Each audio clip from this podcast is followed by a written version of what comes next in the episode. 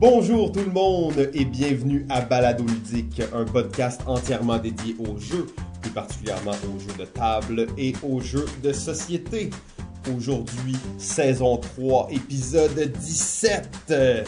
Simon au micro. Et comme à l'habitude, je suis en compagnie du grand chef des jeux, Monsieur Jean-François. Salut Simon, ça va? Oh oui, ça va très bien, toi. Je suis très excité aujourd'hui parce que nous sommes en direct, mais pas vraiment en direct, mais nous sommes dans les studios du Scorpion Masqué. Et les nouveaux studios, c'est magnifique et tout ça. Et nous recevons une femme d'exception. Ou plutôt, devrais-je dire, une dame d'exception. Une dame qui dédie sa vie au ludique. Bon, à part un petit écart de 3 ans durant lesquels elle a vendu des articles de plongée sous-marine, le reste de son CV est consacré au jeu, je vous le garantis. Elle a été coordonnatrice aux événements pour Philosophia, pour Jouets Franquides et désormais pour Le Scorpion Masqué depuis 2016. D'ailleurs, sa passion pour les jeux remonte à très loin. On dit même qu'elle a fondé son premier groupe de jeux à 11 ans. Oh oui. On y reviendra plus tard.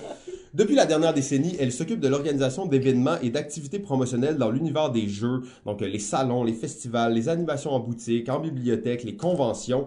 Et ce n'est pas tout. Depuis 1 an, elle occupe le poste de présidente de Ludo-Québec, un organisme qui a pour but de faire découvrir au public toute la richesse du jeu de société moderne, notamment par l'entremise du Salon du jeu de société de Montréal. Fait intéressant sur notre invitée, elle dit sur sa page LinkedIn qu'elle est axée vers les solutions et que c'est une joueuse d'équipe. Nous avons la chance de recevoir à notre micro l'hermine vigilante passionnée, la dame du jeu, grande seigneur des terres éloignées, Hélène Vignon. Bonjour Hélène. Bonjour Simon. Ça vient?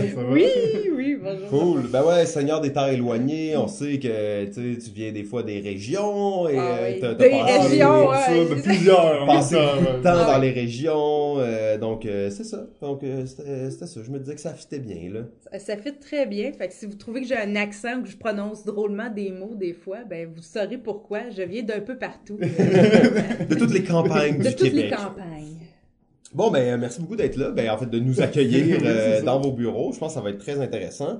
On peut y aller comme à l'habitude, commencer par un petit peu d'actualité ludique. JF, t'as joué à quoi de bon ces temps-ci? Allez, j'ai joué à un jeu, je pense qu'il est sorti en 2015, si je me rappelle bien. Oh, un vieux jeu. Un vieux jeu, ben oui, exact, sorti ça, des boulamites. Et c'est un jeu qui s'appelle Brewcrafter.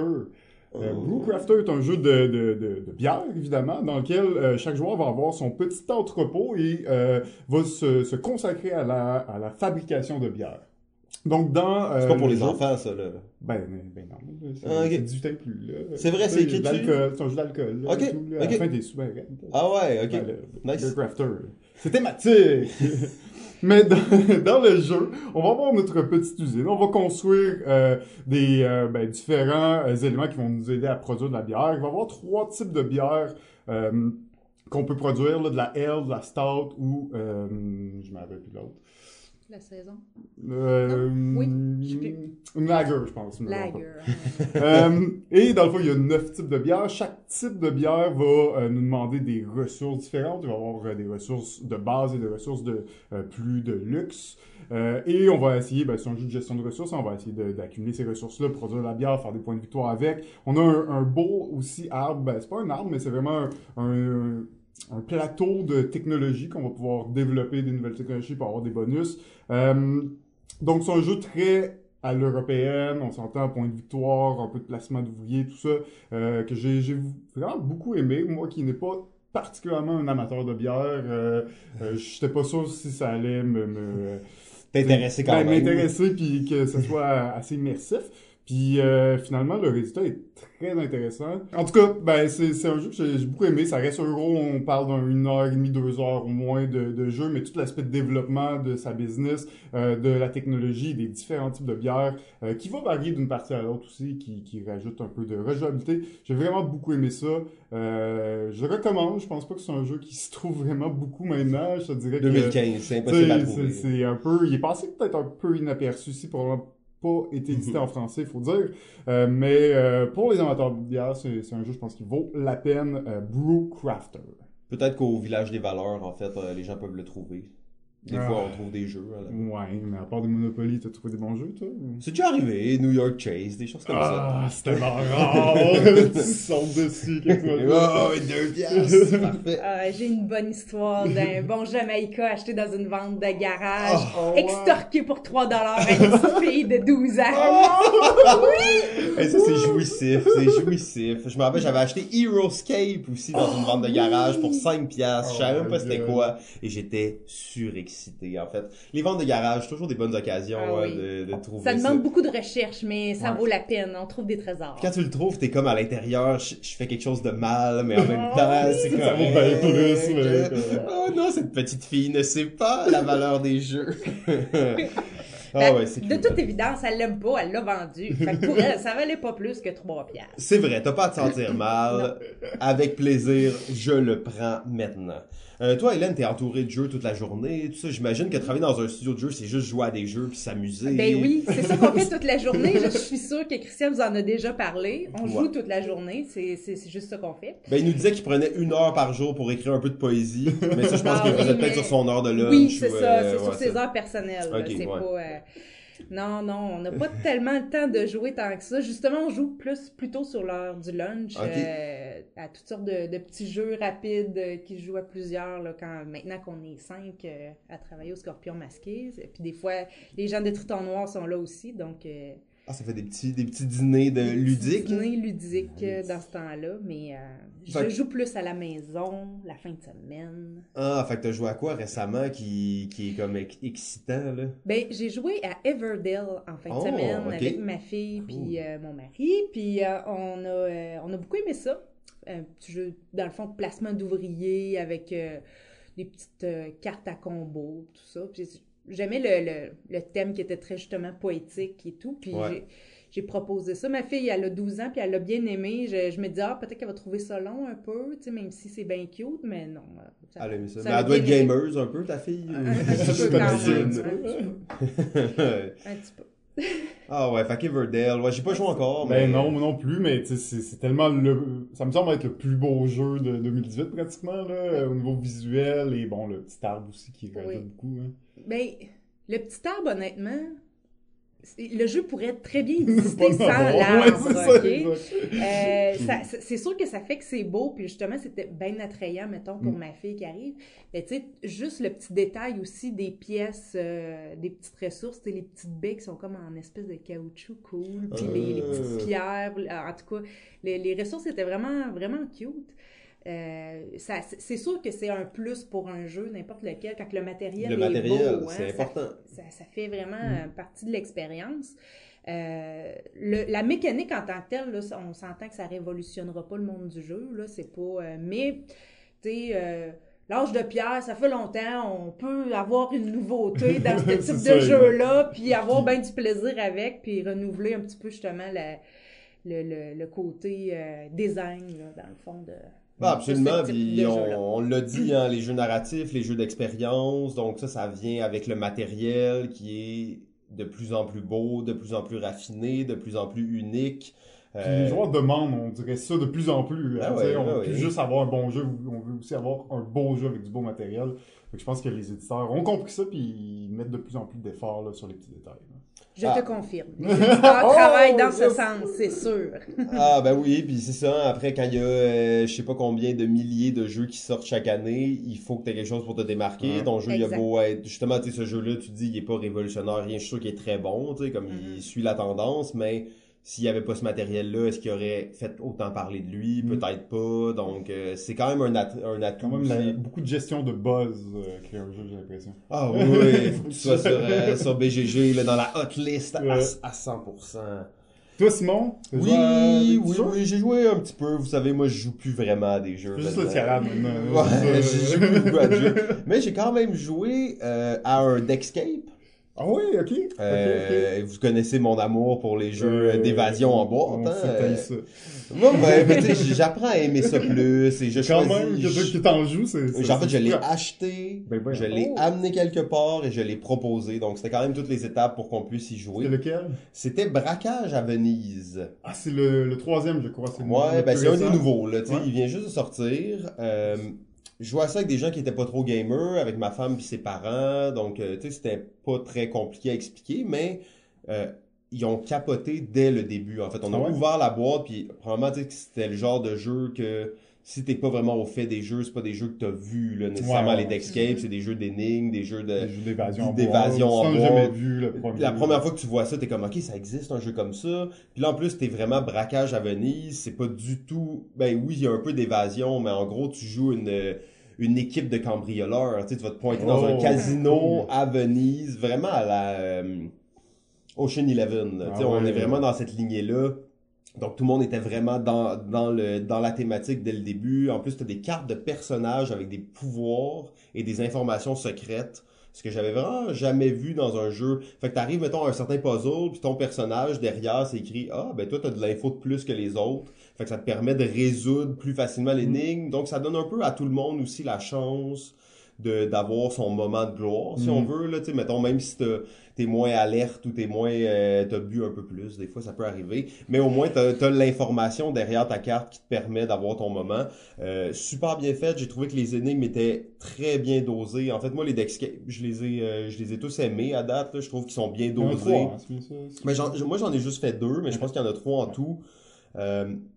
Très bien dosé, très intéressant, des énigmes d'une bonne difficulté, durée 1h30 à peu près, donc j'ai vraiment aimé ça, puis le jeu il est beau, les cartes sont grosses, puis très bien fait, tu sais, un paquet de cartes numérotées dans l'ordre, mais t'arrives à des moments où ils disent « Ok, sépare le paquet en 3, donc là tu vas faire des... Tout le monde peut un peu travailler sur des énigmes en même temps. » Ouais, parce que t'as comme un peu 3 trucs en parallèle. Ouais, puis dans celui-là, ils poussent ça à un autre niveau, c'est que tu vas se séparer en 3, mais mettons, t'as un paquet qui a juste 2 cartes dedans, t'en as un autre qui en a 3, l'autre qui a tout le reste du paquet, là t'as fini celui-là, tu complètes avec l'autre, là ils te disent « Ok, sépare-les encore. » Donc c'est... Il y a vraiment très, très intelligent, très bien fait. Bon, bien entendu, c'est une fois. J'ai déjà donné la boîte à quelqu'un d'autre pour qu'il puisse l'amener durant le temps des fêtes. Mais très cool. Braquage à Venise, d'Escape. En plus, en français, je trouvais que ça, c'est vraiment un plus là, de le faire en français. Sinon, je pense que ça n'aurait pas marché. Mais c'est des beaux petits jeux qui sont le fun, entre autres aussi parce que le format, hein, tu sais, c'est une boîte un peu à la de game. Ou, c'est tout petit, ça te coûte presque rien, puis non, c'est vraiment une belle tendance. Mais tu vois, moi c'est le seul que j'ai pas fait encore, puis le concept d'avoir des personnages, avoir des pouvoirs, c'est super intéressant, il était pas dans les 2 premiers, puis... non, je trouvais ça très cool, t'as ta personnalité, puis t'es comme, ok, c'est cool, t'as tes petits bonus personnels, là, puis t'as des informations que les autres savent pas, fait que je trouvais ça quand même le fun. Cool. T'as-tu joué à d'autres choses, Jeff? Ben oui. Ah ouais, t'arrêtes avec pas. Toi, en avec plus, moi, ok. Oui, des jeux. Tu joues encore des jeux, c'est pas vrai, c'est pas des fausses coups. Non, c'est vrai. Je vais pas saloper ma réputation comme ça. Quand même, mais j'ai finalement pu essayer le fameux jeu, Le testament du duc de Crécy. Ouh, Le testament du duc, un jeu polonais dans toute sa splendeur, en fait. C'est magnifique. C'était sûr. Ben oui, c'était sûr. Hein. Ben non, vieux jeu, hein, un peu discontinué, difficile à trouver malheureusement. Oui, mais on le sait, les jeux polonais, c'est jamais vieux. C'est toujours rare. Et dans le testament, ben on va créer notre ligne généalogique. On va vivre une famille à travers 3 époques, disons, 3 générations.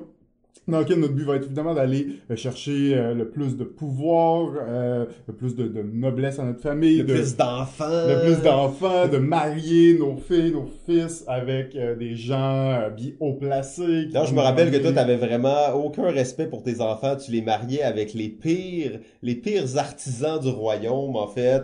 Marie sa pauvre fille de 15 ans à un usurier d'âge mûr, en fait. C'était terrible, en fait. J'étais mal. Là, j'avais la famille qui créait tout l'or du royaume, là. C'est important, là. Il fallait que je consolide ça, le statut, le standing dans la société, c'était super important. Mais jeu assez original, hein. J'ai pas vu beaucoup de jeux qui tentaient en fait de traverser les époques comme ça à ce point-là, puis sur le fait que t'es parents ont une certaine forme d'influence sur les enfants qui génèrent. Tout ça, c'est C'est vraiment une super mécanique. Bon, c'est un peu... il y a beaucoup de stock au début, là. T'es pas tout le temps sûr de savoir pourquoi la meilleure chose. C'est polonais. C'est polonais. C'est pour ça que c'est comme ça.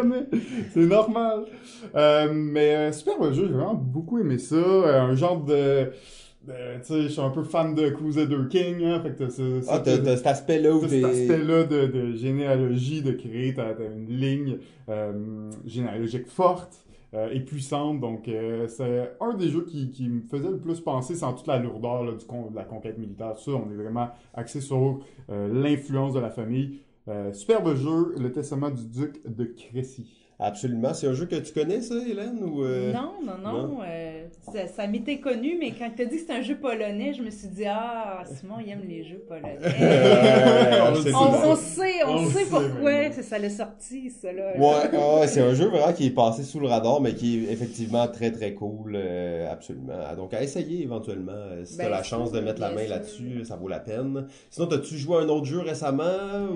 J'ai joué à plein de jeux. Je joue tout le temps. Ah ouais, ça, c'est la belle vie. Travailler dans les jeux, être entouré de jeux. J'ai joué à Reef dernièrement. Oh oui, ok. Petit, Emerson Matsuuchi. De Plan B. Pas juste à cause de la job, là, je l'aime pour vrai. Okay. Tu sais, c'est pas... T'étais pas obligé de jouer. J'étais pas obligé, non, c'est ça. C'était pas juste pour faire des tests, pour les besoins de la job. C'était vraiment pour le plaisir, en famille. On a joué à Reef. Beau petit jeu. J'aime beaucoup quand même les jeux qui sont abstraits, mais qui ont quand même un thème qui fit bien.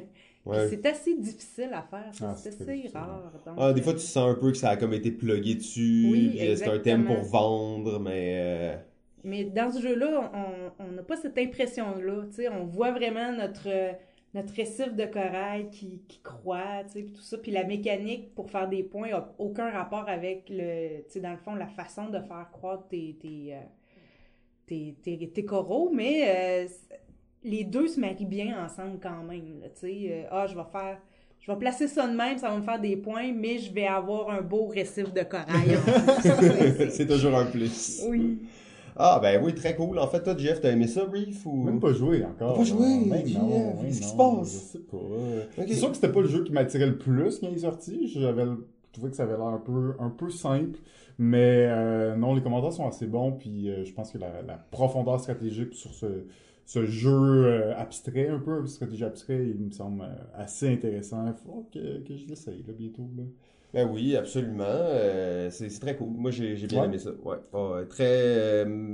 Les jeux légers, petits, mais qui ont une belle profondeur, je trouve que c'est toujours gagnant. Puis ça permet justement de développer un peu les stratégies, mais sans que ça soit extrêmement lourd. Là. Ouais, ça reste que Matsuuchi a une belle démarche artistique, je pense. On l'a déjà rencontré une fois, puis j'ai été séduit par, par sa vision un peu du design. Là, fait que je trouve ça vraiment intéressant. Hélène, peut-être t'as un autre petit dernier ou t'avais-tu préparé plus que deux? Ou... Ben j'ai joué à plein d'autres affaires, là. J'ai joué aussi à Link dernièrement, dans la famille, le petit jeu du Randolph, super le fun. Jeu questionnaire coopératif, c'est assez rare. J'ai bien aimé le concept. J'ai vraiment beaucoup aimé ça. Puis un autre jeu avec un concept que j'ai trouvé super intéressant, c'est Root.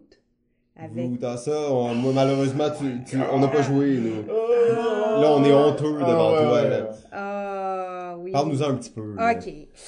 C'est un jeu complètement asymétrique. Dans le fond, on a quatre personnages différents, dans le fond, qu'on peut avoir. T'as les chats, t'as les oiseaux... T'as l'espèce de vagabond aussi qui va venir juste parasiter les autres. Et c'est super intéressant parce que malgré le fait qu'il soit asymétrique puis que chacun a un but totalement différent, tout est tellement équilibré que ça va là, dans une direction. T'es là, cette personne-là est en train de gagner. Là, puis là, mais là, l'autre personne joue puis... Tout vient s'équilibrer, là, tu fais comme « Ah, OK, je vais être correct! » Puis il faut vraiment que tu... selon chaque personnage, dans le fond, comme c'est asymétrique, ils ont chacun vraiment une mécanique différente dans la façon de le jouer. Et ça, c'est très, très original. J'ai rarement vu ça, des jeux... Oui, ça peut être asymétrique, mais c'est rare que c'est vraiment dans la mécanique que c'est asymétrique. Donc, il y en a que c'est vraiment qui vont faire des espèces de ressources. Il y en a d'autres qui vont avoir une espèce de programmation à faire. C'est assez difficile à jouer, là. À 4 joueurs, faut que tu programmes tes choses. Puis là, va falloir que j'ajoute un bonhomme à cette place-là. Mais là, il faut qu'il reste des bonhommes à cette place-là pour que ça marche. Fait que là, il ne faut pas qu'il y ait un autre qui soit venu t'attaquer entre-temps. En tout cas, il y a vraiment plein de choses à voir puis à planifier pour la personne qui joue les oiseaux, là. Puis comme ils sont... Les oiseaux sont bien fiers dans ce jeu-là. Fait que là, s'ils réussissent pas à faire leurs choses, ben là, ils sont honteux, ils repartent comme à zéro, là, tu sais. Oh, ouais, c'est vraiment pénalisant, là, quand tu réussis pas à faire toutes tes choses, mais le jeu est bâti que à un moment donné, tu ne seras pas capable de faire toutes tes affaires. Parce que si tu ajoutes à chaque fois de la programmation, à un moment donné, ça devient trop gros. Fait que c'est vraiment fait pour que tu recommences. Tu es obligé de rebuilder tes affaires tout le temps. Puis, c'est très excitant. C'est très intéressant de voir ces mécaniques-là différentes qui s'emboîtent les unes dans les autres. Puis le jeu est beau aussi. Ouais, ça, il y a un beau visuel. Beau. Les pièces sont agréables à manipuler. Fait que...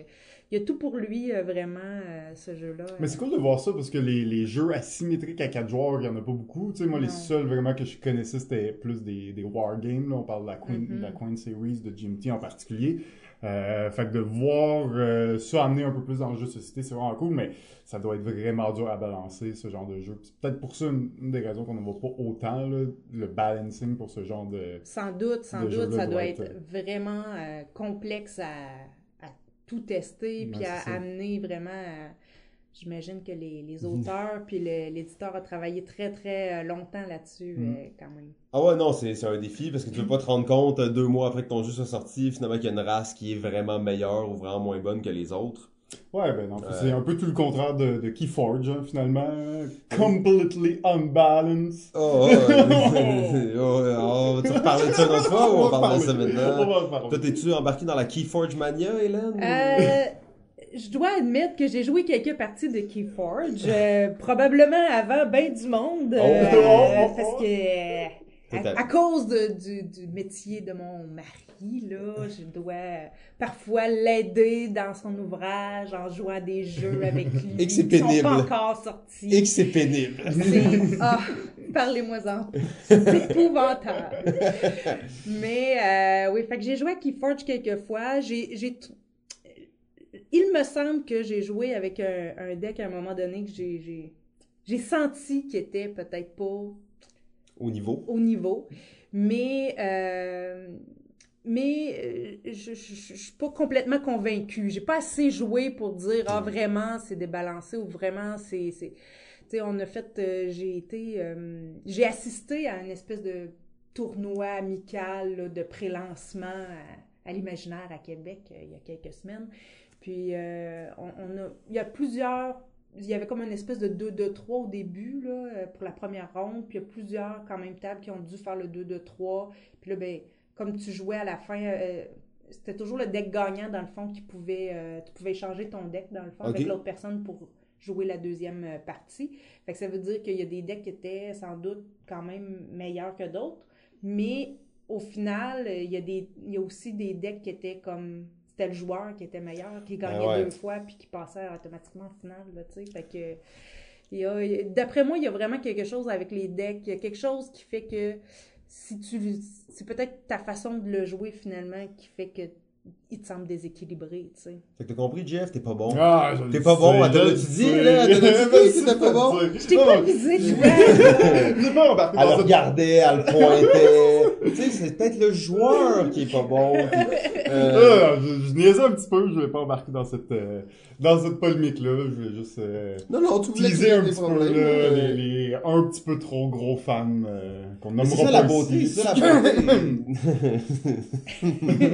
Quand ton enfant est spécial, tu l'aimes quand même, OK? Je pense que ça fait le tour de l'actualité, hein, sur cette fin de Keyforge Mania. J'attends toujours mon deck, d'ailleurs, que je n'ai pas reçu. C'est pas encore arrivé. T'aurais dû aller dans une boutique, tu l'aurais eu en 5 minutes. C'est vrai. Je ne comprends pas c'est quoi. OK, c'est bon. Je m'en vais en boutique ce soir. J'aurai 2 decks. T'en as commandé combien? J'en ai commandé juste un. T'en as commandé juste un? Va en boutique, va t'en acheter 4, puis là, tu vas avoir du fun. Wow, ok, c'est bon. Ben, en même temps, il peut commencer par en maîtriser un avant d'en acheter d'autres, hein? Tout est dans la maîtrise. Mais ce jeu-là est aussi tout dans la découverte de nouveaux decks. Ouais, sauf que moi, je veux mon deck que je vais aimer, que je vais développer, puis peut-être qu'il sera pas bon, peut-être que ça va être le meilleur. Tu vas l'aimer quand même. Ben oui, je vais l'aimer quand même, c'est mon deck. Je vais jouer à ça encore dans 25 ans quand je vais croiser des gens. Je vais dire, t'as-tu ton deck de Keyforge? Puis là, ils vont sûrement me répondre non, malheureusement. Mais bon, certaines personnes vont l'avoir. Ben c'est ça, on est aujourd'hui avec la grande seigneur des terres éloignées, l'Hermine Vigilante. C'était aussi un titre qui t'avait été attribué. Oui, ça vient de notre promotion de Wendigo, la légende de Wendigo. Oh. On faisait on attribuait des totems scouts aux gens avec leurs initiales. Fait que c'était tout à fait aléatoire. Fait que c'est le H et le V, ça donnait Hermine Vigilante. Pourtant, ça fitait bien, non? Oui, quand même. Ouais. C'est ça. OK, parfait. Donc, la dame du jeu, Hélène Vignon, on a préparé quelques petites questions pour toi. Bon, mais on voit que t'es quand même assez occupé, que tu fais pas mal d'affaires dans le monde du jeu. Par contre, avant qu'on se lance vraiment là, dans le vif du jeu, je vais poser la question sûrement que les gens ils osent pas vraiment poser parce que c'est un peu trop délicat. Puis tu sais, sois pas inquiète, c'est quand même une question correcte. Moi, je vais oser la poser. Okay. Coordonnatrice aux événements, ça fait quoi exactement, tu sais, concrètement là, dans le quotidien? C'est un beau titre fancy, mais pour le commun des mortels, on sait pas trop c'est quoi, là. Oui, c'est vrai. Une coordonnatrice aux événements. Puis en plus, je fais tellement plus que ça que c'est comme un peu... mais j'ai été engagée pour ça à la base. Donc, une coordonnatrice aux événements, qu'est-ce que ça fait? Ben, ça prépare les événements, ça les... tout le matériel, les personnes qui sont impliquées dans un événement. Moi, quand je fais un événement majeur, le Cannes, là, je fais une bible d'événements. Il y a 40 choses, pages minimum avec des index, puis des pochettes pour mettre les billets, puis les cossins même. Là, c'est vraiment... C'est un métier, organiser des événements puis mettre ça en œuvre. C'est sûr que travailler au Scorpion Masqué, aux événements, c'est pas la même chose que travailler aux événements chez F2Z anciennement. C'est sûr que ça impliquait de faire toutes sortes d'autres tâches aussi. Je me suis beaucoup occupée de la formation des employés dans les boutiques les premiers temps, tout ça. Bon... On n'a plus le temps. Mais à un moment donné, la compagnie, elle a grossi. Puis Christian, il avait besoin d'un certain suivi au niveau de la production. Puis maintenant, je m'occupe vraiment beaucoup plus de ça que des événements même. Ça prend plus de mon temps. Fait que le suivi de la production, tu veux dire, mettons, les fabricants de jeux, est-ce qu'ils ont les bonnes pièces, est-ce que les jeux sont corrects, est-ce qu'ils sont bien imprimés? Et ça reste de la coordination, finalement. C'est de l'organisation, c'est de structurer les choses, puis de faire en sorte que tout arrive où est-ce que c'est supposé arriver. Est-ce que c'est un peu de la gestion des containers? Presque. Je m'occupe des transports. Je m'assure que les transporteurs ils ont toute la paperasse qui était nécessaire pour pas qu'on ait des surprises puis des délais aux douanes. Il y a beaucoup de communication à faire avec les partenaires étrangers. T'sais, nos jeux, ils sont pas juste au Québec puis en France, ils sont dans plein de pays. Donc, quand l'Allemagne dit je vais faire produire, je vais embarquer dans votre print de décrypto, il va y avoir 2000 décryptos pour l'Allemagne, moi, j'ai une communication à établir avec ce partenaire-là, puis à développer, puis à m'assurer qu'il a envoyé les fichiers à temps, qu'il a approuvé les proofs, à quel endroit il faut qu'ils reçoivent ses copies de vérification, puis qu'il va les approuver, puis après ça, qu'ils approuvent. Puis, puis après ça, tout le marketing aussi, toutes les relations avec les partenaires au niveau du marketing, c'est beaucoup moi qui s'en occupe. Fait que ça aussi, c'est du suivi. Fait que c'est à peu près tout ce qui demande un certain suivi. C'est de la coordination, fait que finalement, ça tombe sur mon bureau. Je suis la seule, au Scorpion Masqué qui a un titre de coordination. Tu coordonnes tout. Finalement, je coordonne pas mal tout. Fait que dans le fond, ton titre, là, c'est... on pourrait même... Juste coordinatrice, ouais. Ça, c'est correct. Scorpion Masqué. Non, OK, c'est bon. Je vois un peu plus maintenant à quel point c'est dense. Ça me faisait penser à un jeu de gestion. Oui. Fait qu'en plus de jouer toute la journée, ta job, c'est un jeu de faire de la gestion, oui, effectivement. C'est un jeu de gestion. Ouais, ça a l'air cool. Parlons des événements tantôt. Évidemment, oui, il y en a quelques-uns au Québec, mais j'imagine que c'est pas ces événements-là qui peut-être grugent le plus de ton temps. Je sais que vous êtes souvent présent à Cannes, à Essen aussi, si cette année, on était à Essen. C'est la première année. Oui, qu'on avait un stand à Essen. Gros bout, on l'a vu sur les photos. Non, c'était tout petit. Ah ouais, ça avait l'air gros sur les photos. Ça avait l'air immense. Mais non, c'est ça, c'est la première année qu'on fait Essen. Cannes, ça fait des années qu'on est présent. Est-ce que... C'est sûr qu'un événement international qui est à l'étranger, ça demande plus de travail parce qu'on a un décalage avec les intervenants.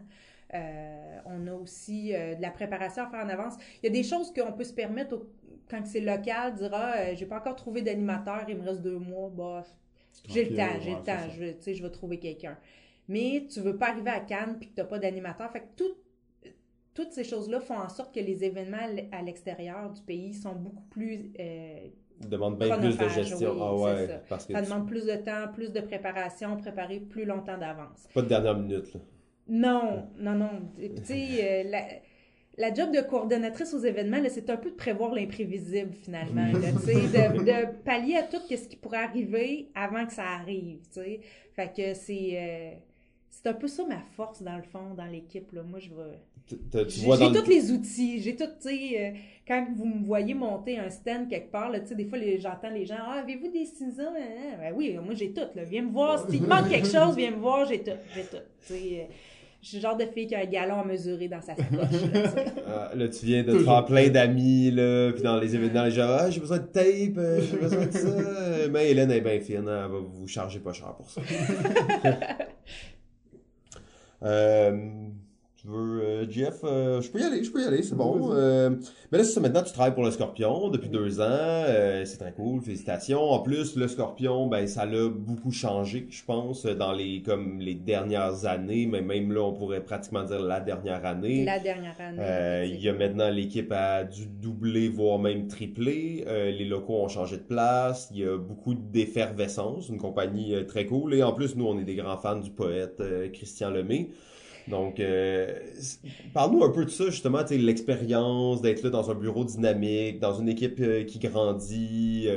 C'est quoi un peu le monde du jeu, là, pour les gens qui se demandent, là, qu'est-ce qui se passe, à part jouer à des jeux toute la journée? Oui. Pour vrai, c'est super le fun. Tu sais, vraiment, moi, je peux me vanter de réaliser mes rêves au niveau de la carrière, là, pour vrai. Tu sais, Jadis, il fut une époque, mon rêve, c'était de travailler chez Philosophia, tu sais. Tu l'as fait, d'ailleurs. Je l'ai fait. Maintenant, je suis avec le Scorpion Masqué. Je dirais que c'est très rafraîchissant pour moi d'arriver ici, dans une petite équipe qui est très... tu sais, c'est très familial un peu, tu sais, sans être familial. Oh, mais tu sais, on sent que nos besoins de... puis nos contraintes de parents sont respectées. Christian, c'est quand même un employeur qui est très moderne, je dirais, dans sa gestion, tout ça. Donc, ça, de ce côté-là, c'est très, très agréable. Travailler dans le jeu de société, c'était mon rêve. Puis je considère que j'ai acquis avec le temps des belles expertises dans ce domaine-là qui sont assez intéressantes pour les gens de l'industrie. Fait que je suis bien contente de pouvoir travailler là-dedans. Mais là, d'ailleurs, on voit que c'est presque pas assez pour toi de travailler là-dedans, parce qu'on se rappellera dans l'intro que tu es aussi la présidente de Ludo-Québec. Ludo-Québec. En fait, là, remettons les choses à leur place. Oh, qu'est-ce qui se passe? Oui, je suis la présidente de Ludo-Québec. Mais j'ai été mandatée par mon employeur pour ça. Donc, ce n'est pas parce que je trouvais que je manquais d'ouvrage. Là. Okay. Vraiment c'est pas. Par passion, là. Mais je trouve ça très louable, toute la mission de Ludo-Québec. Puis c'est pour ça, tu sais, avec Christian n'avait vraiment pas le temps. Moi, c'est sûr que ma fille est rendue à 12 ans, ses enfants, lui, sont plus jeunes. Et, tu sais, ça demande plus de temps à la maison un petit peu et tout ça. Donc, il y avait pas mal moins de temps accordé à ça. Et... Christian, il m'a demandé gentiment si je voulais, vu que les gens de Ludo-Québec demandaient « Ah, Christian, Christian, tu pourrais-tu venir sur le CA, tout ça. Alors, il m'a demandé, Hélène, faudrait que tu sois présidente de Ludo. Là, je dis, ben, peut-être pas présidente, tu sais, je pourrais peut-être faire autre chose, mais non, ça a l'air qu'il fallait que ce soit présidente, parce que c'est, dans le fond, c'était le poste qui était à combler, là, au moment où j'ai été mandatée. Donc, me voilà présidente de Ludo-Québec. Ce qui fait pas aucun sens non plus, parce que...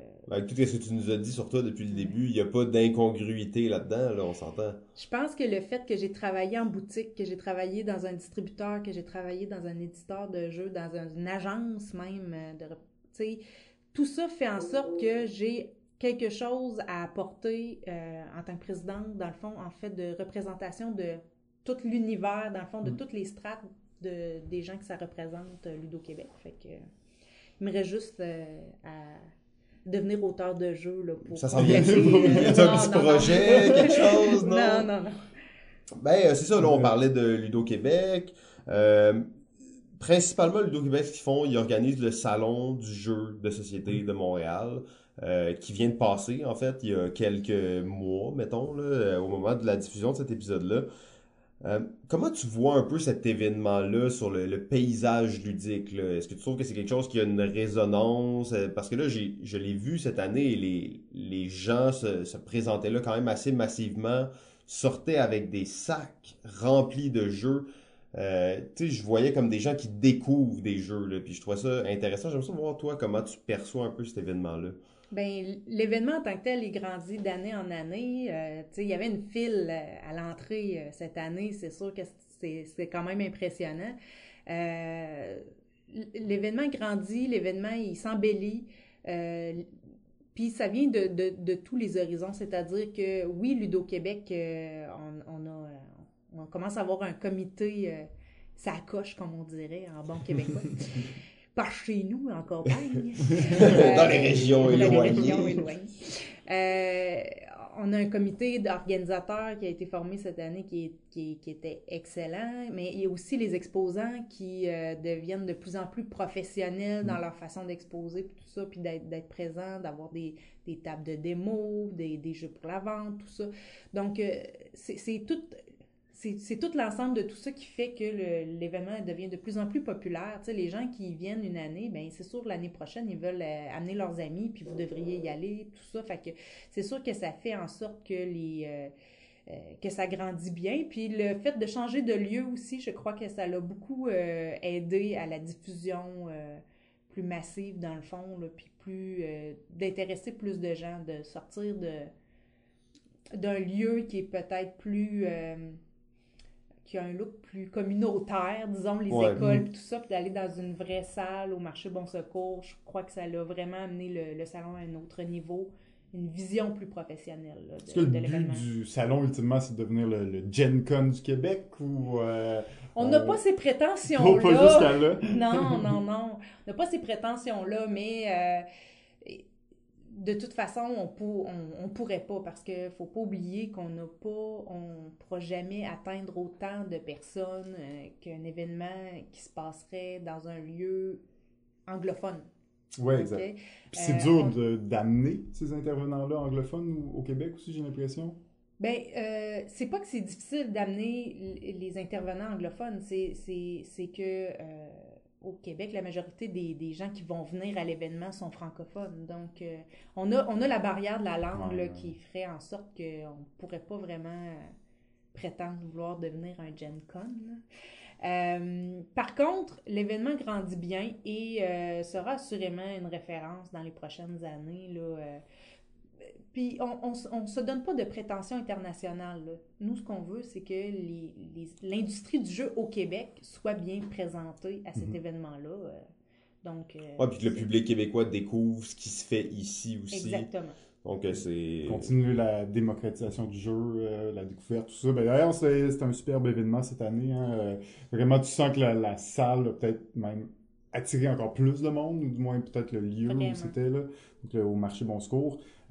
Puis ben, c'est ça, on sent un engouement de plus en plus grand. On sent aussi que le public, on dirait, est de plus en plus connaisseur. Donc c'est pas juste du monde qui découvre les jeux, c'est du monde qui ont déjà commencé à découvrir ça. Ils sont déjà, ils ont déjà fait le premier pas là, vers le jeu, puis ils viennent là, puis ils en découvrent encore plus. Donc je pense que c'est un événement d'ailleurs qui a pour intérêt d'aller chercher ces gens-là, puis de faire encore plus découvrir le jeu de société. Fait que moi, j'ai beaucoup aimé ça cette année, là, pour vrai.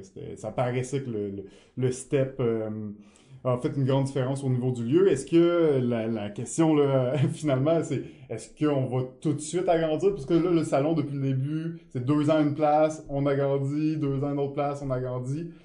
Est-ce qu'on va skipper une année là, pour l'année prochaine? On a possibilité d'agrandir dans le même lieu. Okay. Donc, assurément, ce sera de nouveau au marché Bon Secours l'an prochain, assurément. Mais potentiellement dans une salle plus grande. Oh, yes! Donc, des scoops! Et elle s'est commise. Ben, on arrive pas mal à la fin de l'entrevue. Jeff, moi, j'avais une dernière question. Vas-y. Toi, ben, c'est quelque chose qu'on n'a pas parlé souvent dans le podcast, mais s'impliquer dans le jeu, c'est beaucoup, beaucoup de temps, mettons, non rémunéré. Tu sais, oui, toi, t'as la chance de travailler là-dedans, mais combien de conventions t'as organisées que t'étais pas payé pour le faire, quand t'étais plus jeune peut-être, ou dans les régions éloignées, avec les clubs optimistes de ce monde et toutes ces choses-là. Donc, c'est énormément de ça. Et à quel point ça... Tu sais, il y a de la passion là-dedans, dans ce monde-là où les gens s'investissent corps et âme dans ce hobby-là, sans nécessairement être payé ou sans attendre nécessairement quelque chose en retour, là. Il y a tellement de bénévoles qui travaillent dans les différents événements.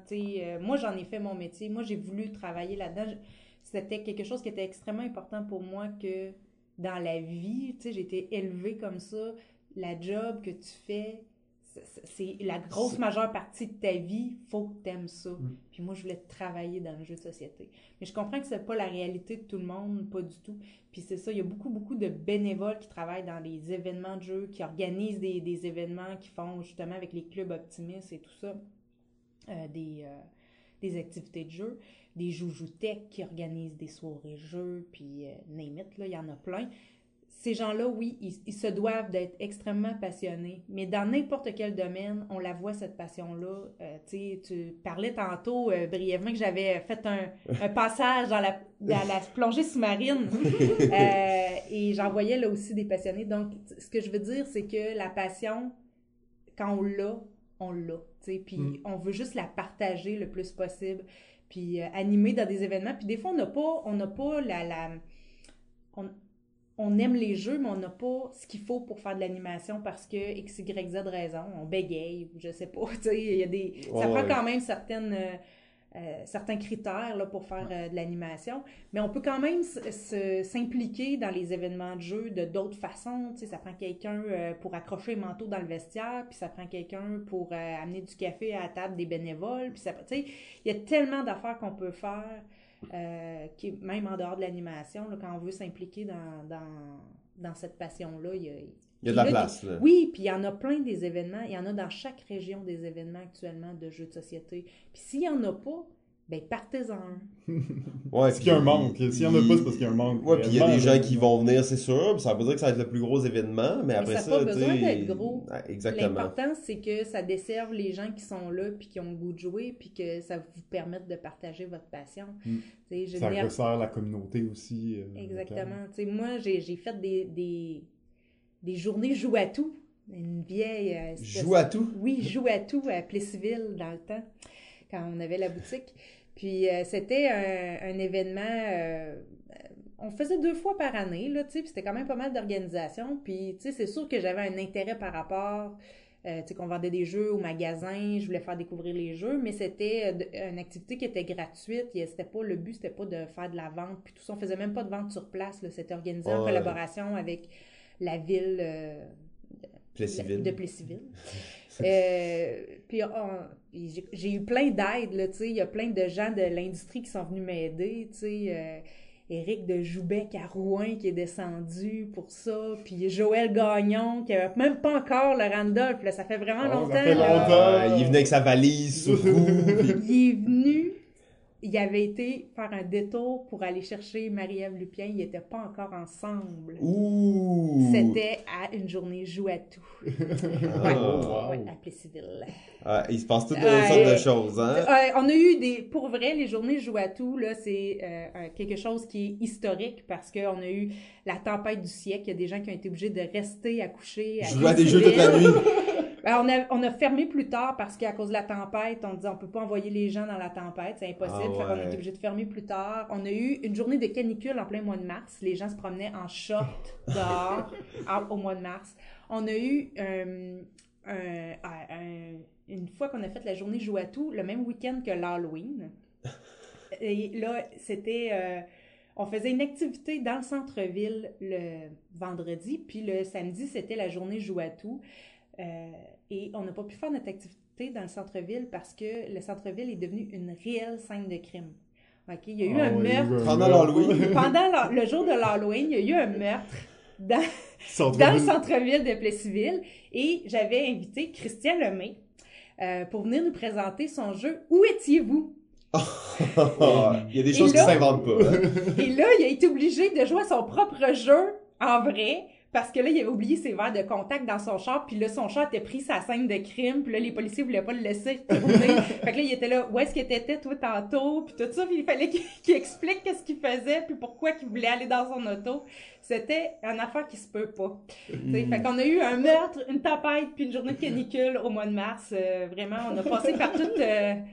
J'ai arrêté d'en faire parce que je me disais la prochaine affaire qui peut arriver, c'est comme un l'apocalypse. Non, mais tu sais, genre un volcan de fromage en grains qui va sortir dans le centre de jeu. Là, fallait que j'arrête. C'était rendu trop surréel, en fait. Ah, ouais. Mais tu me parles de ça, j'écoutais toutes les anecdotes, puis je me dis qu'est-ce qui revient là-dedans aussi, c'est les gens. Tu sais, les gens que tu rencontres autour d'un hobby, que... 10 ans plus tard, finalement, tu travailles avec eux, ils sont encore là, ils sont autant dédiés. Je trouve que la passion, c'est un bon terme pour l'épisode d'aujourd'hui, parce que puis quand je regardais un peu ton CV, puis tes accomplissements et tout ça, ça m'a vraiment fait penser à ça. Tu sais, qu'on oublie souvent, on a reçu plein de gens au podcast, mais tu sais, les gens, la plupart, sont pas payés pour faire qu'est-ce qu'ils font. Bon, toi, t'es un peu une exception. Et tu sais, en fait, la jalousie de tous se fait sentir, ça c'est sûr. Mais il y a beaucoup de gens qui se dédient à ça. Et même toi qui as quand même une job là-dedans, t'es dédié. Et avant même d'avoir eu de travailler là-dedans, t'en as fait énormément aussi du temps juste basé sur la passion du jeu, tu sais. Exact, oui. Fait que c'est vraiment cool, c'est vraiment intéressant. Très belles anecdotes. On est maintenant rendu au segment les 101 questions. Okay. Donc, là, je dis un nouveau segment, on est à la fin de la saison. Mais bon, c'est un nouveau segment. Tu vois, on a 101 questions ici qui n'ont pas du tout rapport avec les jeux et qui sont quand même correctes. Là, ils peuvent être posés devant un enfant. Là. Okay. Et tu vas choisir un numéro entre 1 et 101. Puis dans le fond, on va te poser la question qui est là. OK, je vais dire 81. Oh, 81, je pense qu'on ne l'a jamais eu, celle-là. Nomme un lieu que tu n'as jamais visité, mais qui te fait rêver. Un lieu que... je vais dire... Bruges. Oh, OK. Moi, j'aimerais ça visiter Bruges. À cause du jeu? Oui! Bon, ben magnifique. Donc, on est maintenant rendu au... Top! 10! Numéro 10. Mon numéro 10, c'est Taluva. Léo Colovini. Taluva parce que ça a été un jeu quand même marquant dans ma vie, parce que ça a été mon premier step où je me suis dit, bon, je pense que là, je suis en train de devenir comme geek de jeux de société, parce que c'était mon premier jeu que j'achetais, qui avait... pas les règles, tu sais, c'était un jeu en anglais dans le fond, là, tu sais. Ah, ok, ouais, t'sais... c'était pas au Toys R Us, là, ou... Non, j'étais allée 3 fois au Valet de Cœur, je le regardais, je suis pas pour acheter un jeu qui est juste en anglais, ça n'a pas de bon sens, tu sais. Dans ma tête, à moi, ça se pouvait pas à cette époque-là, là, tu sais, fait que j'ai joué vraiment beaucoup à ce jeu-là, j'allais beaucoup. Ah, très bon jeu de placement de tuiles, hein, c'est oui, ça? Oui, puis, avec des petites huttes, puis tout ça, puis là, tu fais des éruptions volcaniques, puis là, ça te permet de construire en hauteur. Ouais, c'est fait ça. Que, tu as encore une fois un jeu, dans le fond, abstrait, mais avec une thématique qui vient se marier dedans, qui fit au bout, puis qui est super intéressante. Qui n'est pas juste placé sur le jeu, non, puis pas joué souvent. Je pense qu'on a joué une fois, puis on était peut-être ensemble, d'ailleurs. Ça se peut, ça fait très longtemps que j'ai pas joué, mais je pense qu'il a été réédité il y a quelques années. C'est quand même un jeu qui date un petit peu, mais c'est quand même un jeu actuel. Tu sais. C'est top 10 de tous les temps. De tous les temps. Numéro 9. 9, ça va être Dominion. Bon choix. C'est un jeu qu'on a joué vraiment beaucoup de parties, avec beaucoup de personnes différentes. Fait que vraiment, Dominion. J'imagine que tu as introduit beaucoup de gens au jeu de société un peu avec ce jeu-là? Ou... Oui, quand même, parce que c'était un... Ben, pour moi, qui n'étais pas fan de Magic et tout ça, tu sais, c'était un premier deck building pour moi qui était vraiment... qui allait chercher toutes sortes de mécaniques intéressantes. Tu sais, tu peux avoir des façons de jouer qui étaient plus offensives, plus défensives, tout ça. Fait que j'ai trouvé ça bien intéressant quand ça l'a sorti. Je l'ai joué beaucoup. Est-ce que tu joues encore à Dominion un peu? Très rarement. Ben, c'est qu'il est sorti tellement de nouveaux deck building par la suite. Mais je l'ai encore, puis je m'en départis pas. Tu sais, il est encore là. Ouais, il est encore là. T'as pas embarqué dans la folie à acheter toutes les extensions une grosse boîte que tu peux même plus lever après que t'aies toutes les extensions. J'ai quelques extensions, mais je dirais que j'en utilise principalement là, une. Pas préférée. Ouais. Bon. Numéro 8. 8, je suis obligée de dire 2 titres, OK, back-à-back. Agricola, Festin d'Odin. OK. Agricola, je l'ai tellement joué, là, quand je vous disais des centaines de parties, là, Agricola, sûr, c'est des centaines de parties. Parce que j'ai eu la chance, le parrain de ma fille est venu habiter avec nous pendant 9 mois, une période de sa vie, et là, j'avais un gamer pour jouer avec moi parce que le père de ma fille, il jouait pas du tout à des jeux, là, il détestait ça, là, fait que fallait que je me trouve des gens, mais là j'avais comme quelqu'un dans la maison là, que je pouvais jouer, là, tu sais. Puis Corinne était assez vieille, elle commençait, tu sais, elle jouait pas, mais on y mettait un plateau à côté, puis elle jouait avec les petits animaux, là. Fait fait qu'elle était tranquille. Oui, puis... oui, puis on pouvait jouer avant même qu'elle aille se coucher, là. Fait que c'était parfait.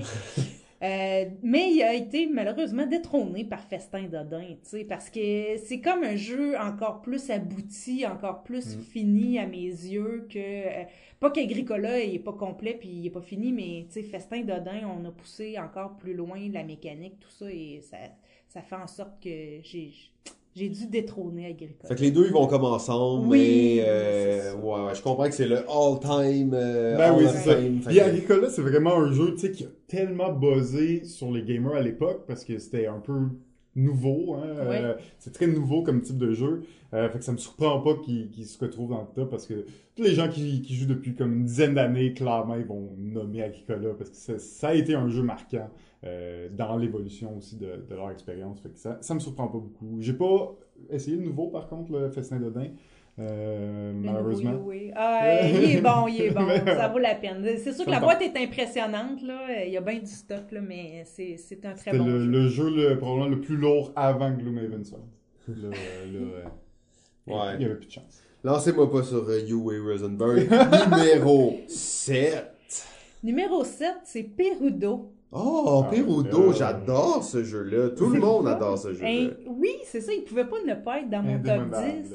J'ai tellement joué, j'ai tellement des souvenirs incroyables de parties de Perudo avec toutes sortes de personnes. Justement, c'est un jeu qu'on peut sortir avec pratiquement n'importe qui. Oui. Hein? Oui. Donc, on l'a joué dans toutes sortes de contextes, dans des attentes à l'aéroport,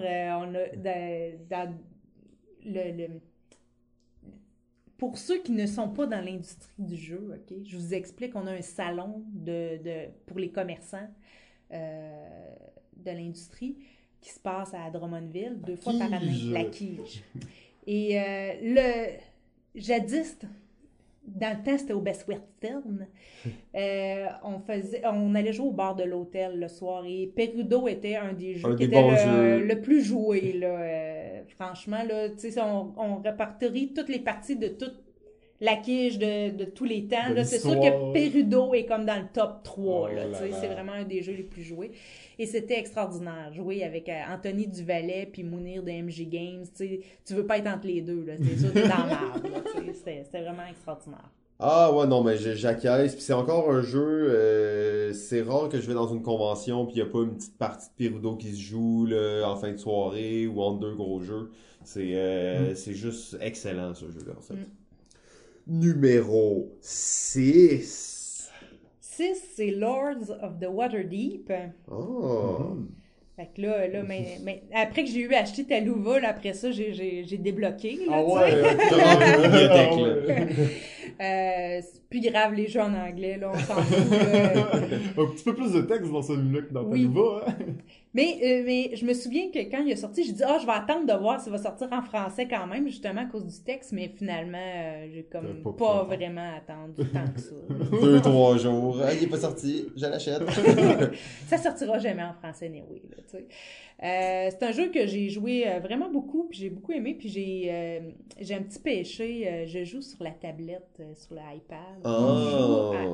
Moi puis mon mari, chacun. Dans le lit, là, vous passez la tablette. Puis... Non, chacun la nôtre. Chacun la nôtre. Là, on joue un contre l'autre. Là, c'est puis... fun. Ah, je suis sûre que t'as cette lord-là. Là. Ah, c'est vraiment le fun. Ah ouais, non, mais j'avoue qu'il y a quelque chose avec le côté virtuel, même si on s'entend que, bon, c'est pas très puriste et tout ça, mais... Il y a tellement de vitesse puis une facilité. Ouais, juste de pas avoir à faire le setup. C'est comme... Des fois, ça vaut la peine. C'est comme tu peux te faire 2 parties le soir alors que t'aurais peut-être même pas pu en faire une s'il avait fallu que tu sois sur la table, puis tu t'installes, puis là, t'es pas confortable. Là, c'est comme la beauté de... Ah ouais, ça me prend 2 tablettes, c'est bon. Oh, et là, on est rendu dans les top 5. Les top 5 des meilleurs jeux. Alors, sans plus attendre, le numéro 5... C'est des cryptos. Je pouvais pas le nommer. J'aime tellement ce jeu. Il est tellement excitant. Puis là, vous allez dire que je prêche pour ma paroisse. Non, on allait dire que Christian t'avait payé. Non, pas du tout. Pas du tout. Vraiment, c'est un jeu que, tu sais... La plupart des jeux du bureau, tu sais, je vais jouer quelques parties pour l'apprendre. Puis après ça, ben, ça va être dans le contexte du travail pratiquement uniquement. C'est rare que je vais amener les jeux du travail à la maison puis jouer pour vraiment mon plaisir. Pas parce que je les aime pas, mais parce que ça fait tellement partie de mon quotidien que je veux jouer pour décrocher aussi à un moment donné. Mais des cryptos, il me permet vraiment de décrocher. Vraiment. Je veux toujours comme être la meilleure puis ça vient me chercher là, au bout de mon côté compétitif là, puis... je vais avoir les meilleurs indices, puis... Ah ouais, non, mais des cryptos, c'est phénoménal. D'ailleurs, on va pas trop te combattre là-dessus, parce que réellement, selon... c'est le jeu de l'année Balado Ludique. Ouais. 2018.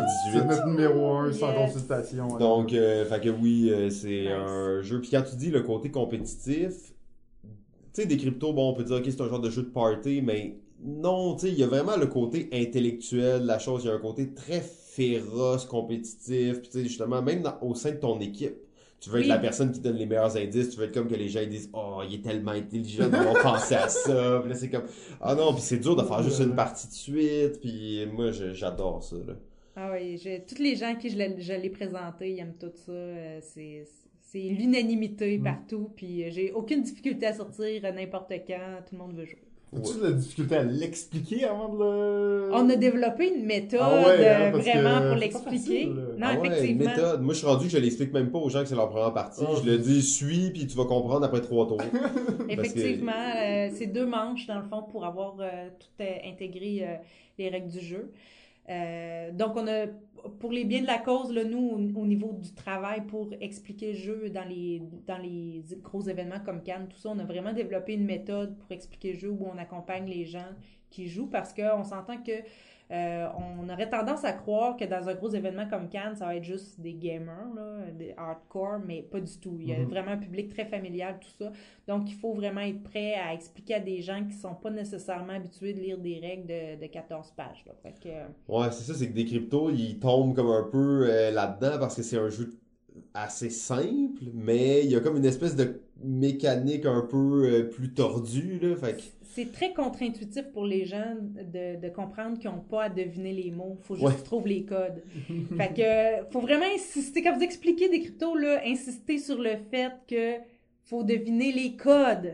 D'ailleurs, vous êtes des décrypteurs. C'est un mot inventé pour le jeu. Oui, oui. Donc, ça n'existe pas en français. Non, c'est ça, hein? Mais c'est écrit dans les règles. Ça dit qu'ils l'ont inventé quand même parce que c'était le meilleur mot pour ça. Oui, effectivement. Numéro 4. Numéro 4, c'est un jeu plus contemporain, c'est Terraforming Mars. Je dois dire, j'ai joué plusieurs parties de Terraforming Mars et je ne me lasse pas, je l'adore. Inlassable. Non, mais c'est un jeu absolument phénoménal. En fait, on pourra en parler pendant 10 jours. Donc, moi, je suis à un point où je ne crois pas qu'il y a un meilleur jeu. Fait que ça m'étonne que tu le mettes en numéro 4. Mais bon, on va continuer. Il est là, au moins. Non, il est là, mais ouais, c'est tellement bon, le Terraforming. J'ai même pas encore joué à toutes les expansions. Moi non plus. On a une, la map. Oui, mais c'est... Là, on a l'autre, on l'a même pas encore déballé. On a pris Prélude, on l'a pas encore déballé, on savoure encore celle-là, tu sais, on est... Plus tard, on la garde pour plus tard. Très solide, très très solide comme jeu. Oh, et la médaille de bronze numéro 3! Le numéro 3, la médaille de bronze va à Bruges. Ça explique tout! Tu sais, j'ai quand même déjà remercié le dieu du jeu pour la sortie française de ce jeu-là. Je me dis, tu sais, il y a quand même pas mal de textes, justement, tu sais. Ouais. Ça fait quand même quelques années, hein. Maintenant, je me préoccupe plus de ça, mais dans le temps, tu sais. Et puis là, j'avais dit sur Facebook, merci dieu du jeu d'avoir fait que ce jeu-là sorte en français. Et Sophie Gravel avait dit de rien. Fait que c'était très drôle, mais j'ai joué énormément à Bruges, entre autres parce que mon mari est très persistant, il gagnait pas, puis il fallait qu'on continue à jouer jusqu'à temps qu'il en gagne une, fait que ça l'a fait en sorte qu'on a joué vraiment plusieurs parties. Est-ce qu'il a gagné finalement? Il a fini par en gagner une au bout, peut-être de, je sais pas... 40, 50. Ouais, on va taire le nombre, c'est vrai. Oui, donc, contre-vérifier cette information-là, moi, je suis pas convaincu. Pourtant, c'est vrai. Il n'est pas réputé pour gagner, mais il aime tous les jeux, il joue à tout. Il y a des gens comme ça, c'est vraiment ça, je les admire encore plus que n'importe quel bénévole du monde, en fait. Les gens qui perdent souvent, mais qui jouent à des jeux. Qui continuent à jouer sans cesse. Oui. Non, ça c'est... Je joue en fait presque chaque soir avec un de mes amis qui habite pas très loin de chez moi, et il perd systématiquement à tous les soirs, en fait.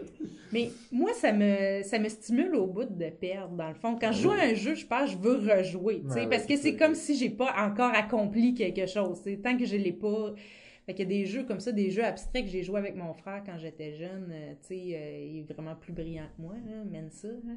Puis il gagnait tout le temps, tu sais, puis j'ai juste comme joué des centaines de parties avec lui à ces jeux-là parce que je me disais, un jour, je vais y arriver, là, un jour, je vais voir venir le coup, puis je vais faire comme non, je vais le skipper, je vais faire de quoi d'extraordinaire.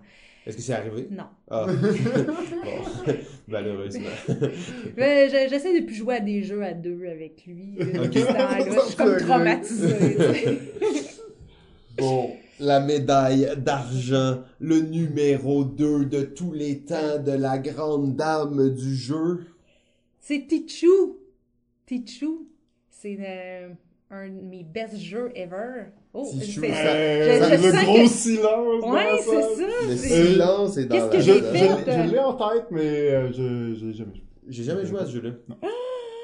Non, mais faut dire que j'ai été initiée chez Philosophia. Il y avait des hardcore gamers de Tichu, puis on a Sophie Gravel, quand même, avait les moyens de ses ambitions. Elle a dit « Bon, ben comme toute mon équipe joue à ce jeu-là, puis c'est pas moi qui l'ai édité, on va aller chercher les droits. » Elle a eu les droits français, je crois, seulement. Donc, on a sorti le jeu là, dans la collection Z-Man en français seulement, malheureusement.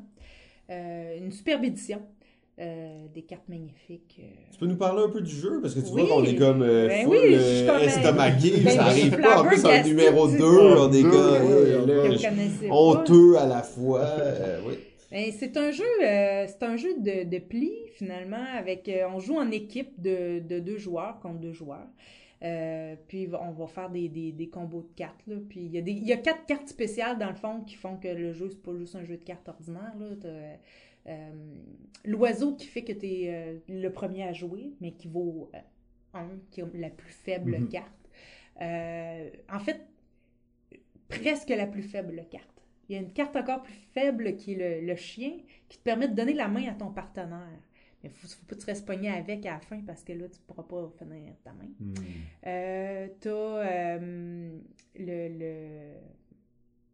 as le phénix, qui est une espèce de joker que tu peux mettre dans une suite, mettons dans le milieu d'une suite, où il vaut, sinon, la carte la plus élevée sur la table est demi. Tu sais, fait que si la dernière carte qui a été jouée, c'était un as, ben là, ça vaut as et demi. Puis il y a le dragon. Le dragon bat toutes les cartes simples. C'est la plus forte carte simple. Sauf que quand tu joues le dragon, il faut que tu donnes ta levée à l'autre équipe. Tu choisis à quel joueur tu vas la donner. Et à la fin, dans le fond de la manche, le dernier joueur va remettre ses levées au joueur qui a terminé en premier, ce qui va faire en sorte, puis après ça, on ramasse toutes les cartes de l'équipe, puis on compte les points. Fait que le dragon vaut 25 points, c'est quand même intéressant de l'avoir, mais fait qu'il faut que tu le donnes à la bonne personne quand tu joues. Puis le phénix vaut moins 25, fait que lui, des fois, il te permet d'aller chercher la main, mais tu veux plus dire moins 25 points, tu sais. Puis là, ben, tu peux caler Tichu. Fait que là, Tichu, ça veut dire que tu vas finir le premier. Là, c'est comme si tu gageais des points dans le fond sur ton Tichu. Puis tu peux faire un grand Tichu. Grand Tichu, on passe une première 8 cartes, puis après ça, on va passer le reste des cartes. Fait que si... Juste en voyant tes 8 premières cartes, tu peux coller Grand Tichu, là, c'est encore plus de points. Fait que ça, c'est comme un jeu que j'ai joué vraiment beaucoup, puis j'aime vraiment, il est très tactique, très... Pour un jeu de cartes assez, somme toute, assez standard, il y a quand même l'air d'avoir une belle profondeur. Est-ce que tu joues encore à ça? Oui, on a un événement tous les ans, là, il y a une espèce de tournoi là, de Tichu annuel. Là, il y a des clics secrètes et tout ça. C'est bon à savoir. Oui, c'est un excellent jeu, mais c'est sûr, comme il faut être spécifiquement en 4 pour y jouer, c'est sûr que, puis idéalement, pour avoir du plaisir, il faut que tout le monde soit à peu près aussi bon les uns que les autres. Vu qu'il y a de la stratégie, si tu mets quelqu'un d'un peu moins bon, il va juste... Ça faire démolir. Puis si t'es dans son équipe, ben, ça va être encore pire. C'est ça. On choisit nos partenaires à Tichu, c'est important. C'est bon à savoir. D'ailleurs, c'est un jeu qui est sur Board Game Arena. Et je l'ai vu vraiment souvent, puis j'ai jamais même cliqué sur la pochette. Donc, c'est pour ça que quand tu l'as dit, j'étais comme c'est une boîte rouge avec un dragon dessus. Une boîte rouge avec un dragon, c'est ça que j'ai en tête. J'ai la pochette en tête, mais je dirais que c'est ça. Mais il y a plein de versions. Là, c'est quand même un jeu qui a été réédité plusieurs fois, puis un classique. Là. Un classique. Un classique de chez classique. On peut pas tout connaître, hein, mais bon. Le numéro 1, la médaille d'or, le numéro uno de tous les temps. Ma meilleure expérience de jeu à vie, c'est Pandémie Legacy. Le premier. Quel beau choix. La saison 1 spécifiquement? La saison 1 spécifiquement. Que de plaisir, d'émotion, d'être déchiré par des choix littéralement déchiré par des choix. Déchiré des choix. C'était vraiment épique, notre pandémie saison 1, pandémie Legacy. Vraiment, si je pouvais revenir dans le temps puis revivre un moment, ça serait ça. C'est un jour au deuxième? J'ai commencé, on n'a pas encore terminé cette saison 2. On est sur le hold un peu. J'ai eu un automne un peu occupé, savez-vous. Donc, ouais, non, c'est ça. Mais il m'attire pas autant. Il est comme pas aussi... Pur, ouais, effectivement. Et est-ce que tu...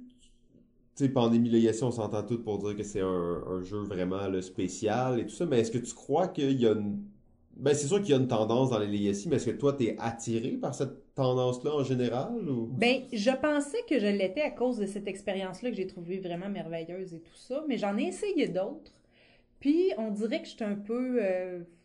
Ça t'a pas... Non, c'est ça. J'ai pas retrouvé ce plaisir-là aussi intense, dans le fond, dans les autres Legacy. Mm. Je pense qu'il y a vraiment quelque chose là-dedans, le fait de... Je pense que la plupart des gens aiment quand même le principe de poursuivre une campagne. Tu sais, là, on l'a fait au travail avec Zombie Kids, qui est un jeu sur le principe de Legacy, où le jeu va évoluer, en fait. Là, il n'y a pas de déchirage ni rien, là, tu sais, mais c'est quand même le principe que tes parties vont avoir un impact sur tes parties suivantes. Ça, je pense que c'est quand même intéressant pour ce que ça apporte. Mais je me rends compte que j'ai pas besoin de ça pour aimer un jeu. Tu sais, je peux recommencer à zéro à chaque fois puis avoir autant de fun. Tu sais, c'est une mécanique comme une autre pour moi. Puis mettons, Pandémie le faisait très bien. Le faisait très bien, oui, exactement. Il y a aussi, tu sais, un jeu de société en soi, c'est pas juste le jeu. C'est surtout un jeu comme celui-là où tu vas jouer comme une fois à tout le jeu. Tu sais, les gens avec qui t'es, l'ambiance que tu as créée autour de ça, il y a tout ça qui vient rentrer en ligne de compte qui va embellir l'expérience, dans le fond. Ben, je pense que tu as le bon terme. L'expérience, des fois, ça va même au-delà de la qualité du jeu, là, en fait. Il y a des gens qui mettraient Tichu dans leur top 10, puis... Non, c'est pas vrai. Ça cool. Je vais aller m'informer là-dessus. Je vais faire une partie très prochainement. Ben ça fait le tour déjà, ça a passé vite, mais on est dans nos temps habituels, donc un 1h15 bien sonnant. Hélène, merci beaucoup, encore une fois, d'avoir accepté. On sait que ça a été difficile de te convaincre de venir. Tu sais, moi, je pensais pas que j'avais des choses intéressantes à vous dire, tu sais, j'avais pas l'impression que j'avais tant de choses qui pouvaient intéresser les autres personnes, mais finalement, je suis bien jasante, fait que vous reviendrez me voir. Ben oui, c'est clair, on cherche des gens récurrents. Ben oui, puis c'est clair que ça fait tellement longtemps aussi que t'es dans l'industrie du jeu que t'as beaucoup de choses à dire, en effet. Puis il y a quelques questions qu'on aurait pu rajouter, là, la prochaine fois, on va te cuisiner un peu plus, parce que là, on était sympa. On sait qu'il y a tu connais plein de rumeurs, plein d'histoires. Mais les rumeurs, c'est pas pour propager sur les podcasts, tout ça, là. C'est tellement peu, là. Oui, c'est ça. Faut venir me voir en personne, puis tu sais, c'est tout des secrets, puis tu sais, je vais toujours jurer que je vous l'ai jamais dit, fait que non, je peux pas révéler ça sur un enregistrement. Fait que faut que vous veniez me voir. Ah, ben, justement, en parlant de ça, est-ce que t'as quelque chose à plugger? Tu sais, est-ce que, genre, on peut aller sur un site internet, sur toi, personnellement, ou d'autres choses, genre le Scorpion? Ben oui, le Scorpion Masqué. Ben, mon Facebook personnel, je l'utilise principalement pour promouvoir des affaires qui ont rapport avec le Scorpion Masqué, finalement, là, tu sais. Puis, fait que vous pouvez me demander d'être ami sur mon Facebook personnel, puis je vais vous accueillir dans mon royaume lointain. Le royaume des terres éloignées. Oui, mais en même temps, c'est important quand même. On oublie souvent qu'il y a des gens qui vivent à l'extérieur de l'île. Oui. Et même plus loin que l'extérieur de l'île. Donc ça, c'est quand même un autre niveau. D'ailleurs, on souhaite bonne route. Hein? J'espère que tu vas être prudente. Ah oui, toujours. Mon auto connaît le chemin par cœur. Tu sais, elle en fait beaucoup de routes, ma voiture. Fait que vraiment, je suis toujours prudente. C'est ça, quand on donne une Tesla. Non! Hey, j'aimerais tellement ça, mon rêve. Non, j'ai juste une micro, c'est ça. Ah, bon, ok. On est presque là. Le char le moins cher du marché. Ah oui, non, mais c'est bon. Faut savoir qu'est-ce qu'on a besoin, puis aller pour ça. On peut mettre notre argent dans les jeux à la place. Oui, c'est ça. Mais j'ai déjà eu une Smart, hein, tu sais, c'était cool. Il y avait juste 2 places, mais... contrairement à ce qu'on pourrait croire, il y avait pas mal de place dans le coffre pour mettre beaucoup de jeux. On va pour mettre plein de jeux. Juste des jeux. Ou de l'équipement de plongée, là, mais bon, ça vous intéresse moins. C'est dépendant. Non, non, on fera un podcast là-dessus peut-être la prochaine fois. Moi, je suis toujours passionné par les fonds marins, qu'est-ce qui se passe sous l'eau. C'est quand même un monde fascinant. On pourrait faire juste des jeux qui parlent des fonds marins. Mais tu parlais de Reef en plus, j'étais comme un lien parfait. Oui, il y a vraiment... plusieurs jeux sur les fonds marins. Ok, top 10 des jeux de sous l'eau avec invité animateur Hélène. Je pense qu'on tient quelque chose. Là. On est en train de préparer notre prochaine saison. Fait qu'on se trouve des bonnes idées. On se contacte. Cool, super. Ça me fait plaisir. Ben, merci encore. Et JF, merci beaucoup à toi aussi. Sur ce, je crois qu'on se dit la seule chose qu'on peut dire. Ben ouais. Continue à jouer. Balado Ludique, remercie son diffuseur jeu.ca. La musique est une gracieuseté de bensound.com.